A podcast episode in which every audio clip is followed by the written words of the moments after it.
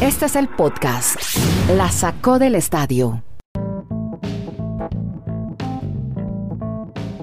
Hola, ¿cómo les va? Bienvenidos a este episodio, el 420 de este podcast que se llama La Sacó del Estadio. Después del gran resumen del episodio de ayer que pueden consultar aquí mismo en esta plataforma, busque el episodio de ayer 419 dedicado totalmente al Super Bowl, el gran evento deportivo del año. Se nos quedaron varias notas para contar. Ya vamos a empezar a hablar de ellas, que las debíamos haber dicho ayer, pero las vamos a decir el día de hoy. Sobre todo la de el equipo de los Tigres de la Universidad de Nuevo León, que está en la final del Mundial de Clubes, aquí que tanto hemos hablado de la Liga MX y del fútbol del norte de América, pues eh, aquí le vamos a dar la importancia de ese equipo mexicano. Lo mismo que saludamos al equipo ganador de la Serie del Caribe de Béisbol de República Dominicana, ya les contamos de quién se trata, de un pelotero que va a estar casi se vuelve un activo fijo de un equipo de béisbol, Jadier Molina, el puertorriqueño extendió su contrato. Se van a impresionar de la cantidad de años que lleva jugando béisbol en un mismo equipo. ¿Quién era el espontáneo en el Super Bowl? Donde parece que se vio más el partido de la final del fútbol americano en Boston, donde jugó mucho tiempo Brady, que en la misma Florida, de donde está ahora el ganador del Super Bowl. También hablaremos de las nuevas, algunas nuevas reglas que va a trabajar ahora la Major League Baseball. Y vamos a comenzar con Dani Marulanda preguntándole, hombre, sobre los Tigres de Nueva León que se van a tener que enfrentar ahora al Bayern Múnich, que le ganó al Al Alil, el equipo egipcio, el equipo de Europa, ganador de Europa, le ganó al de África y ahora el europeo se enfrenta con el americano. Dani Marulanda. Sí, señor, así es. ¿Qué tal, Andrés? Abrazos para Kenneth, el equipo de Tigres de la Universidad Autónoma de Nuevo León. Es que es una franquicia que la última década ha sido muy exitosa para el fútbol de México. Esa va a ser la final número 12. O sea, desde que está el Tuca Ferretti, cambió la mentalidad de este equipo. Siete finales de la Liga Mexicana, cuatro de la CONCACAF, o sea, de la Champions League de la CONCACAF y va a ser el primer equipo mexicano que dispute una final del Mundial de Clubes. Normalmente usted me preguntaba en otros, en otros podcasts antes que por qué no llegan a la final. Y yo decía, lo que pasa es que normalmente le cruzan la semifinal con el equipo de Europa. Entonces, o los ha eliminado el Liverpool, los ha eliminado el Real Madrid, los ha eliminado el Barcelona.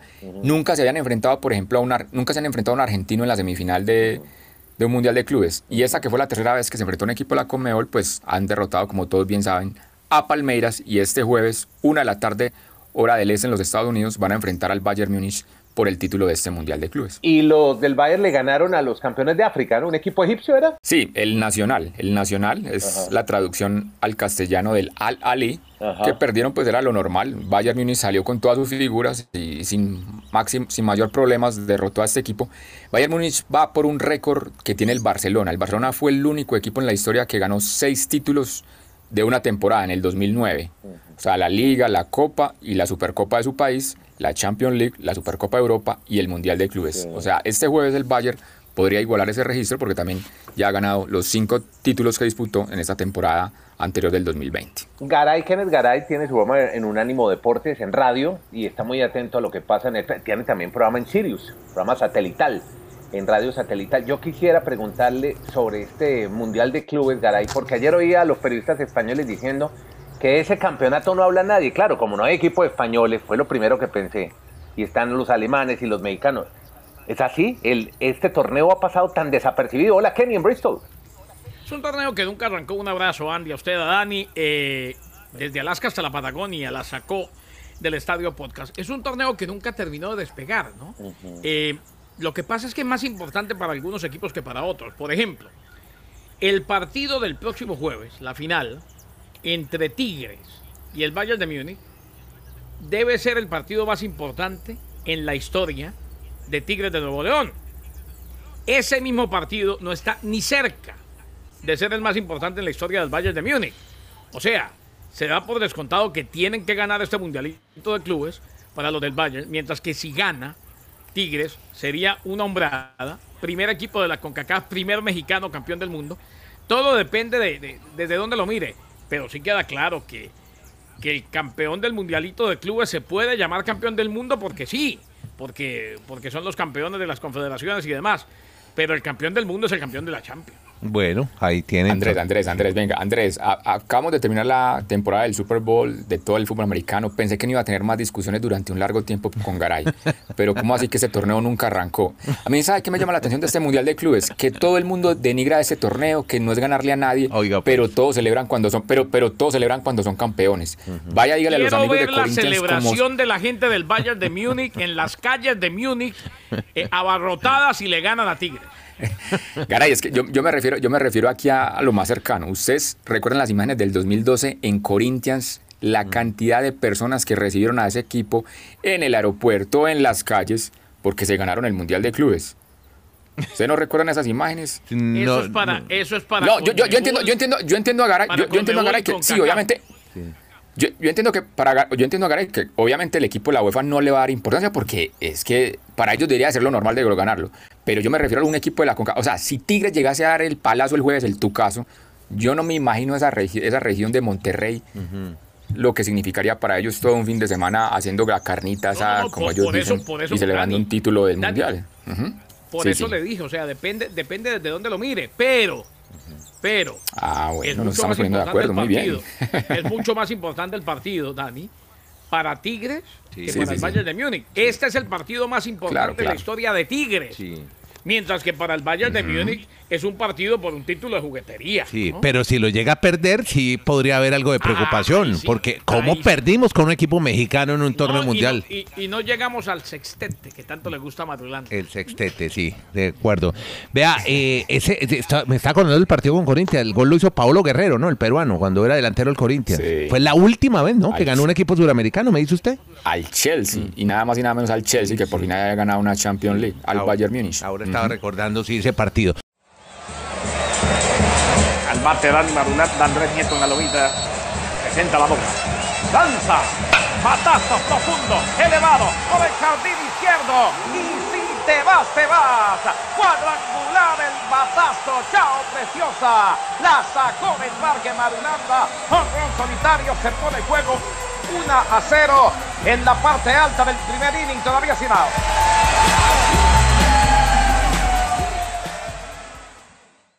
Bueno, vamos a saludar en béisbol ahora a la gente del Cibao. Así se llama la región, Kenny, ¿no? En República Dominicana. Claro, la gente de. A ver, en el Cibao hay dos equipos: las Águilas Cibaeñas y los Gigantes del Cibao. Pe- del Cibao, pero el grande es las Águilas Cibaeñas que ganaron la Serie del Caribe y que tienen como archirrival a los Tigres del Licey. Esta vez le ganaron la final a Puerto Rico y me imagino que Dani celebró. Y no, y lo hicieron de manera invicta Andrés Kennedy Oyentes. O sea, Águilas Ibañas era el gran favorito, tenía un equipo super, armado con jugadores de grandes ligas. Contamos la historia, por ejemplo, de Robinson Cano, que nos llamó mucho la atención, que estando suspendido en el béisbol de Estados Unidos, pues aquí no tuvo problema, porque en el Caribe somos así. Y también ya ha ratificado esta serie del Caribe, la sede del 2022. Va a ser Santo Domingo, República Dominicana, Claro. donde es la ciudad que más veces ha acogido este torneo de serie mundial. Esperemos que la saco podcast a nosotros que nos gusta tanto el béisbol, nos lleve a Santo Domingo ya cuando podamos viajar Dios mediante el próximo año. Sí, óigame, a propósito, ese torneo se lo sueña hacer eh, Alex Char, que además es precandidato Sí, presidencial en sí. Colombia para llevárselo a Barranquilla, al parque de pelota Edgar Rentería. Total. Ese se lo sueñan en Barranquilla. Un saludo a los barranquilleros. Y ojalá, ojalá se les dé, oja- ojalá Sí se les se a vale la pena la Serie del Caribe. No, y además la afición que hay en sí. Barranquilla de béisbol estaría lleno, bueno, cuando nos vacunemos, Aquí, ojalá. aquí, los recibimos, aquí los, aquí los esperamos con los brazos abiertos, alguien que nunca, algo, algo que nadie nu- nunca ha dicho. Esperemos eh, normalizar un poco la situación y que lleguen rápido las vacunas y que nos podamos vacunar y el año entrante estar en, en algún torneo de estos. Bueno, vamos más bien a hablar de, bueno, de béisbol porque tenemos una historia buenísima que trae Garay con Yadier Molina, tipo que decidió ser eh, eh, activo fijo de un equipo de béisbol en las grandes ligas. Claro, y es una de las leyendas, eh, Andrés, de los Cardenales de San Luis. El Boricua vuelve a los Cardenales, contrato de un año, una rareza, después de haber pasado toda su carrera, 2025 juegos, en 17 temporadas con el mismo equipo. Los únicos dos jugadores que han jugado más partidos con el uniforme de los Cardinals en la historia, los dos son del Salón de la Fama, Stan Musial y Lou Brock. Nueve veces All-Star, ya de Molina, jugó 42 de 60 juegos durante la temporada acortada por la pandemia. mm, cuatro jonrones, 16 carreras impulsadas. Se convirtió en el decimosegundo receptor en la historia de las grandes ligas en unirse al club de los 2000 hits. Así pues que eh, el fin de semana, a propósito, estuvo detrás del plato en eh, la derrota de Puerto Rico en Serie del Caribe ante República Dominicana. Bueno, vuelve contrato de un año para su temporada 18 con los Cardinals de San Luis. Perfecto, muy bien. Seguramente va a llegar el número 4 de siempre, este señor Yadier Molina. Bueno, em, hablando de béisbol, Garay, cuénteme qué, cómo va, cómo va la pretemporada, el sprint training. Y usted me hablaba de una renovación de alguna regla. Claro, es que vea, eh, el béisbol de Grandes Ligas Andrés renovó algunas reglas en acuerdo con la Unión, con la Unión de Jugadores, con el sindicato, que el sindicato del béisbol, aquí lo hemos dicho y siempre lo recalcamos, es el más poderoso en los deportes de los Estados Unidos. Los dobles juegos de siete entradas y los corredores en segunda base para comenzar los extra regresarán por segunda temporada consecutiva. Acuerdo para los protocolos de salud alcanzado entre Grandes Ligas y la Asociación de Jugadores. El acuerdo no incluyó la regla experimental del año pasado para extender el bateador designado a la Liga Nacional o los playoffs ampliados. Se permitió, y recordemos, se había permitido que 16 equipos en la postemporada del año pasado, en lugar de 10, que fueran 16 en vez de 10. La MLB había propuesto 14 para este año antes de retirar el plan el mes pasado. El acuerdo ampliado de playoff del año pasado no se concretó, recordemos hasta horas antes del primer lanzamiento de la temporada. Eh, el hecho es que por ahora ni se puede meter en este acuerdo los playoffs extendidos con más equipos, ni el tema del bateador universal porque no tiene que ver con situaciones de salud. Pero, como es protocolo de salud con el sindicato, queda confirmado. Doble juego, doble cartelera, siete entradas cada juego. Y continuaremos con los corredores en segunda base para comenzar los extra innings, para que no se alargue tanto el juego. Perfecto, bueno, bien, lo que hemos hablado acá mucho, Garay, la forma de agilizarlo, ¿no? Volverlo más atractivo para las, para las eh, nuevas generaciones y para la televisión. Lo que pasa es que en este caso eh, lo hacen bajo protocolo de salud con el sindicato. Por eso, reitero, Ah, no pueden todavía volver a tocar el tema del bateador designado universal, que no tiene que ver con los protocolos de salud, ni de los playoffs extendidos que por ahora vuelven a la normalidad. Me voy para Super Bowl. Allá la- todo el capítulo como era, porque es el, el evento más importante del año del deporte americano, la- el Super Bowl. Pero bueno, más, más eh, reacciones al Super Bowl. Primero las celebraciones que violaron muchas normas contra el COVID-19. Yo creo que vamos a esperar un nuevo foco de contagio en Tampa. En la, Flor- en la Florida no le creen mucho a lo del tema del COVID, de- empezando por el gobernador de Santis, ¿no, Garay? Eso, ahí no hay nada que hacer. Eso está perdido. Es muy, es muy complicado, sí, pero Sí. ojo, ojo, eso no es excusa. O sea, eh, yo creo mucho en la responsabilidad personal. Ay, Cuido. Y yo soy de los que siempre insistían que hay que seguir haciendo las cosas. Pero el que no se ponga mascarilla, pues le puede dar COVID y puede además contagiar a los demás. Sí. Yo me pongo la máscara. De Santis que haga lo que quiera, que dé misa si quiere. Sí, sí, sí. Pero si un tipo como De Santis no se pone la mascarilla o no cree mucho en eso, o un tipo como Brady, que es el nuevo hilo de la Florida, tampoco se pone la mascarilla, pues ¿qué va a pensar la gente? O sea, la gente reacciona No, como... no, sé, no, no, pero entonces la gente es boba. No, no, es que ahí, ahí es donde, donde- no, es que ahí es donde yo digo, ahí, ahí- ahí es donde yo digo que hay una cosa, Andrés, que se llama responsabilidad del, del ciudadano. Sí, claro. A mí si no se la pone Brady me importa mucho inclusive, si no se, yo más o menos soy un tipo educado, eh, me educaron y, y- y sé que estamos viviendo un mal momento, quiero seguir haciendo lo que hago todos los días, pero sé que estoy en riesgo, yo me la pongo. Claro. O sea, si, si el ejemplo es lo que hace Tom Brady, estamos muy jodidos. No, y si sale el presidente de, de los Estados Unidos antes del partido y decir, "Oh, hombre, tomen precauciones, mascarilla, distanciamiento, lávense las manos, pero bueno, la gente no. Hay mucha gente que todavía no le crea el tema. la gente lo que pasa es que Garay. piensa que la gente piensa que no le va a dar. Exacto. No es tanto eso. Entonces la gente, la gente cree que ah, una noche de celebración no lo hagan, no exacto. lo hagan. Sí.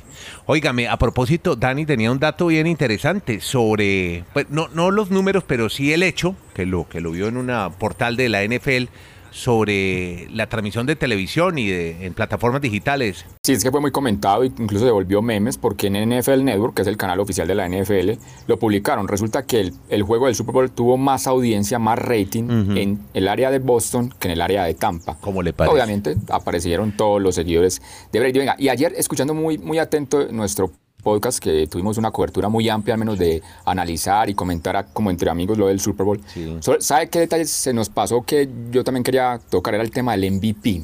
Ah, porque cuente. obviamente sí, los números era para, para Brady porque no cometió errores, porque fue un trabajo correcto. Pero mm, en la noche que estábamos disfrutando del juego, antes de que terminara, incluso yo triné que para mí debía ser D. White, el tipo del- de los apenas 22 años. Es que es, es increíble que con 22 años y tenga ese liderazgo en la defensa, Un defensa. 12 tackles, 8 solos, una intercepción. Para mí era el candidato máximo a haber ganado este, este MVP. Y me complace mucho que ver al otro día, usted sabe que el señor Sebastián Christensen, que hace un muy buen análisis los lunes de la NFL, El, el señor se llama Sebastián iba por ese Martínez mismo campo. Christensen. Martínez. El señor se llama Sebastián Sí, Martínez ¿Se Christensen. acuerda del papá Martínez? Ah, bueno, bueno. no, pero bueno, está bien. Lo que pasa es que yo, yo, yo privilegio mucho las madres. ¿no? El tema es que Sebastián, Bueno, bueno. Sebas, Sebas, entonces para que entremos en para que entremos en confianza. Eso, Sebas. también optó por ese camino. Pa- entró también por ese mismo, por ese mismo camino. Él le hubiese dado el voto del más valioso a White. O sea, no, no solo, lo que pasa es que lo de Brady, por lo que genera y lo que impacta, los haters, lo que lo aman, entonces era irse con la fácil. Y dos detalles más que dejó Mahomes. Mahomes ha jugado ocho partidos en su historia en playoffs. Seis victorias, dos derrotas. Las dos derrotas fue contra equipos de Tom Brady. Sí. O sea, la bestia negra de, de- de Mahomes que corrió, oiga, eh, Garay, usted, usted nos, nos da unos datos muy interesantes de las presiones, los números, los porcentajes, pero el más llamativo de todos es que corrió 497 yardas Mahomes en este Super Bowl. Corrió por su, pero Dani, cor- la- Dani corrió por, por su vida, exacto. muchacho. Exacto. Cuando lo hacían retroceder. Exacto, es- es la- eh, como, como ahora, ahora se cuenta todo, esa estadística yo nunca le he parado tantas bolas como decimos en Colombia. O sea, exactamente, tuvo que correr por su vida. O sea, todas esas carreras fueron hacia atrás, hacia los lados, tratando de buscar algo. 497 pe- yardas es la mayor cantidad que ha tenido. Sí. Dani, escúcheme, Sí. lo peor, Andrés Dani, o lo peor no, lo mejor Sí. para él, si antes me gustaba, me gusta más ahora. Encontraba, o sea, igual terminaba lanzando Sí. pases atrapables. O sea, el- el- ese muchacho es un reverendo fenómeno. Él, a él lo hacían retroceder es porque la cobertura con los dos safeties pegados a los esquineros era tan buena que sobre todo Sí. al final él sabía que necesitaba el bombazo y no lo encontraba y se enloquecía y venían por él y daba vueltas y se devolvía. Sí, sí, sí, sí, porque no encontraba. ¿eh? No, no encontraba. Y todo eso, sí, y todo eso que pasó, lo último ya con lo que remató el NFL, es la importancia de la línea ofensiva. Los gorditos queridos que decimos, Kenneth, que los gorditos, que los sin nombre, que los del perfil bajo, qué importantes son esos jugadores para un quarterback. Muy bien. Eso fue clave en ese Super Bowl y va a ser recordado por eso. Bien, bien por mi gordito. Oiga, eh, también bueno, más detalles. Si vieron el, el tuit de la mamá de, de Mahomes a propósito, el que le envió tagueando a Giselle Bingham, ¿lo leyeron? No, no, no. Le escribió la mamá de Mahomes, escribió en su cuenta de. Twitter, que ya ha escrito un par de tweets bien polémicos. Si tú tienes que tener al referee en tu equipo, eso es realmente ganador. Y tagueó a Giselle Bingham. Lo escribe la mamá de Patrick Mahomes, que se llama Randy Mahomes. Así que, bueno, se metió hasta la mamá en el juego a opinar sobre el partido. Y otra, un detalle sobre un espontáneo, eso no se vio en la transmisión ni digital, ni en televisión, ni en ningún lado. Ya después se pudo ver por redes sociales un espontáneo que entra al campo y entró con un vestuario bien particular, Garay. ¿Sabe que yo lo vi en vivo todito? ¿Así? Porque tenía la señal limpia. Ah, claro, claro, usted, claro, la estaba viendo en en el headquarters de ESPN. Lo que no se ve. Julián- ¿Se emocionó, se, se, no se se- ve. se emocionó Garay viéndole esa truza o qué? No, lo que a mí, a mí me parece, eh, toda, to- o sea, evidentemente y a todos aquí en la mesa nos parece una falta de respeto. Pero más que una falta de respeto, y perdónenme que viene tan contundente, me parece una bobada mundial. Eh, eh, eh, Yuri Andrade se llama el hombre. ¿Yuri? ¿Andrade? Yuri Andrade. ¿Latino? No se imagina que sí, ¿no? Mm. Será procesado por traspasar ilegalmente. Por ahora está libre bajo fianza. Eh, 31 años de edad. Andrade, como ustedes lo recuerdan, portaba pantaloncillos cortos y un leotardo o traje de baño rosado. Sí. Eventualmente fue derribado en la yarda 3. Hay unas fotos de, de un gordito de seguridad corriendo. No, detrás pero de- sí hizo touchdown. Yo sí vi que anotó. Sí, sí. Por eso, por eso los memes decían, fue capaz de hacerlo él, lo que no hizo Patrick Mahomes por primera vez en su historia, que no anotó un touchdown. Y lo hizo este muchacho. Andrade fue plantado en ese partido, lo pusieron en el partido, o lo puso en el partido, Vitali Sdorovetsky. Él es una personalidad de redes sociales. Maneja un sitio para adultos Sí, todo tiene un fondo. Ujú. Vitalion Sensor. Lo que estaba escrito en la parte delantera del traje que llevaba Andrade era eso, Ah, Vitalion bueno. Sensor. Un club de, de los nuestros. Ahí cerca al, al- al estadio. Eh, no, no, no. Una, no, es un, es un sitio, un sitio para adultos eh, en el internet. Ah, ok, ok. Ah, un sitio web. Ah, una página web. Sí, Al sí. menos así, así lo entiendo. Vitali Sdorovetsky fue el que mandó a Judy Andrade, quién sabe de dónde será, pero latino, al menos el nombre y el apellido da para pensar que es latino. Podcast La Sacó del Estadio. En Twitter, arroba La Sacó Podcast.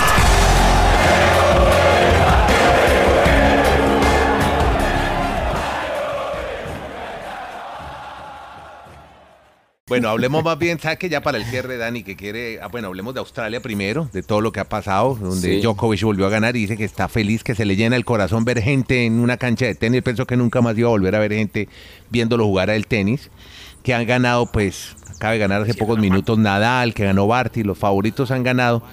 Pero bueno, y el torneo bien, transcurre con normalidad. Sí. Ahora no ha habido ninguna sorpresa, Marulo. Afortunadamente. Y también quería reseñar en ese tema, sección del tenis. a ver, lo que pasa es que aquí en Colombia de pronto se le da mucho palo a Cabal y a Farah, que por qué pierden tantas finales. Es la final número 20 que perdieron el fin de semana. Aquí me retro- retrocedo un poco en el tiempo Andrés y Kenneth, en un torneo en Melbourne previo a este abierto de Australia. Pero es que venga, hay, hay que primero llegar a la final para decir que, que uno puede, la pueda perder. Han jugado 36 finales como dupla, han perdido 20, obviamente han ganado 16. Pero la gente dice, ¿pero por qué pierden tantas finales? Pero es que venga, muchachos, primero hay que hacer el trabajo, el, tra- el ejercicio de ganar muchos partidos para poder ser finalista. Yo no sé por qué hacen nos volvemos tan exitistas. Como si uno llegara que automáticamente a la final. Como si llegara Sí. automáticamente a jugar una final. Como si el tenis aquí en Colombia fuese un estilo de vida. Llegamos al cierre de este podcast que se llama La Sacó el Estadio, que hacemos diariamente, episodio diario, diario, con eh, Kenneth Garay, Dani Marulanda y quien les habla André Nieto Molina de Chile, Colombia y Estados Unidos. Estamos en cualquier plataforma digital, la que usted quiera, la que le guste. Si le gusta, la comparte y nos acompaña y nos ayuda a que más y más sean las personas que se entretengan oyendo este tipo de contenidos digitales. Que la pasen bien. Muchas gracias.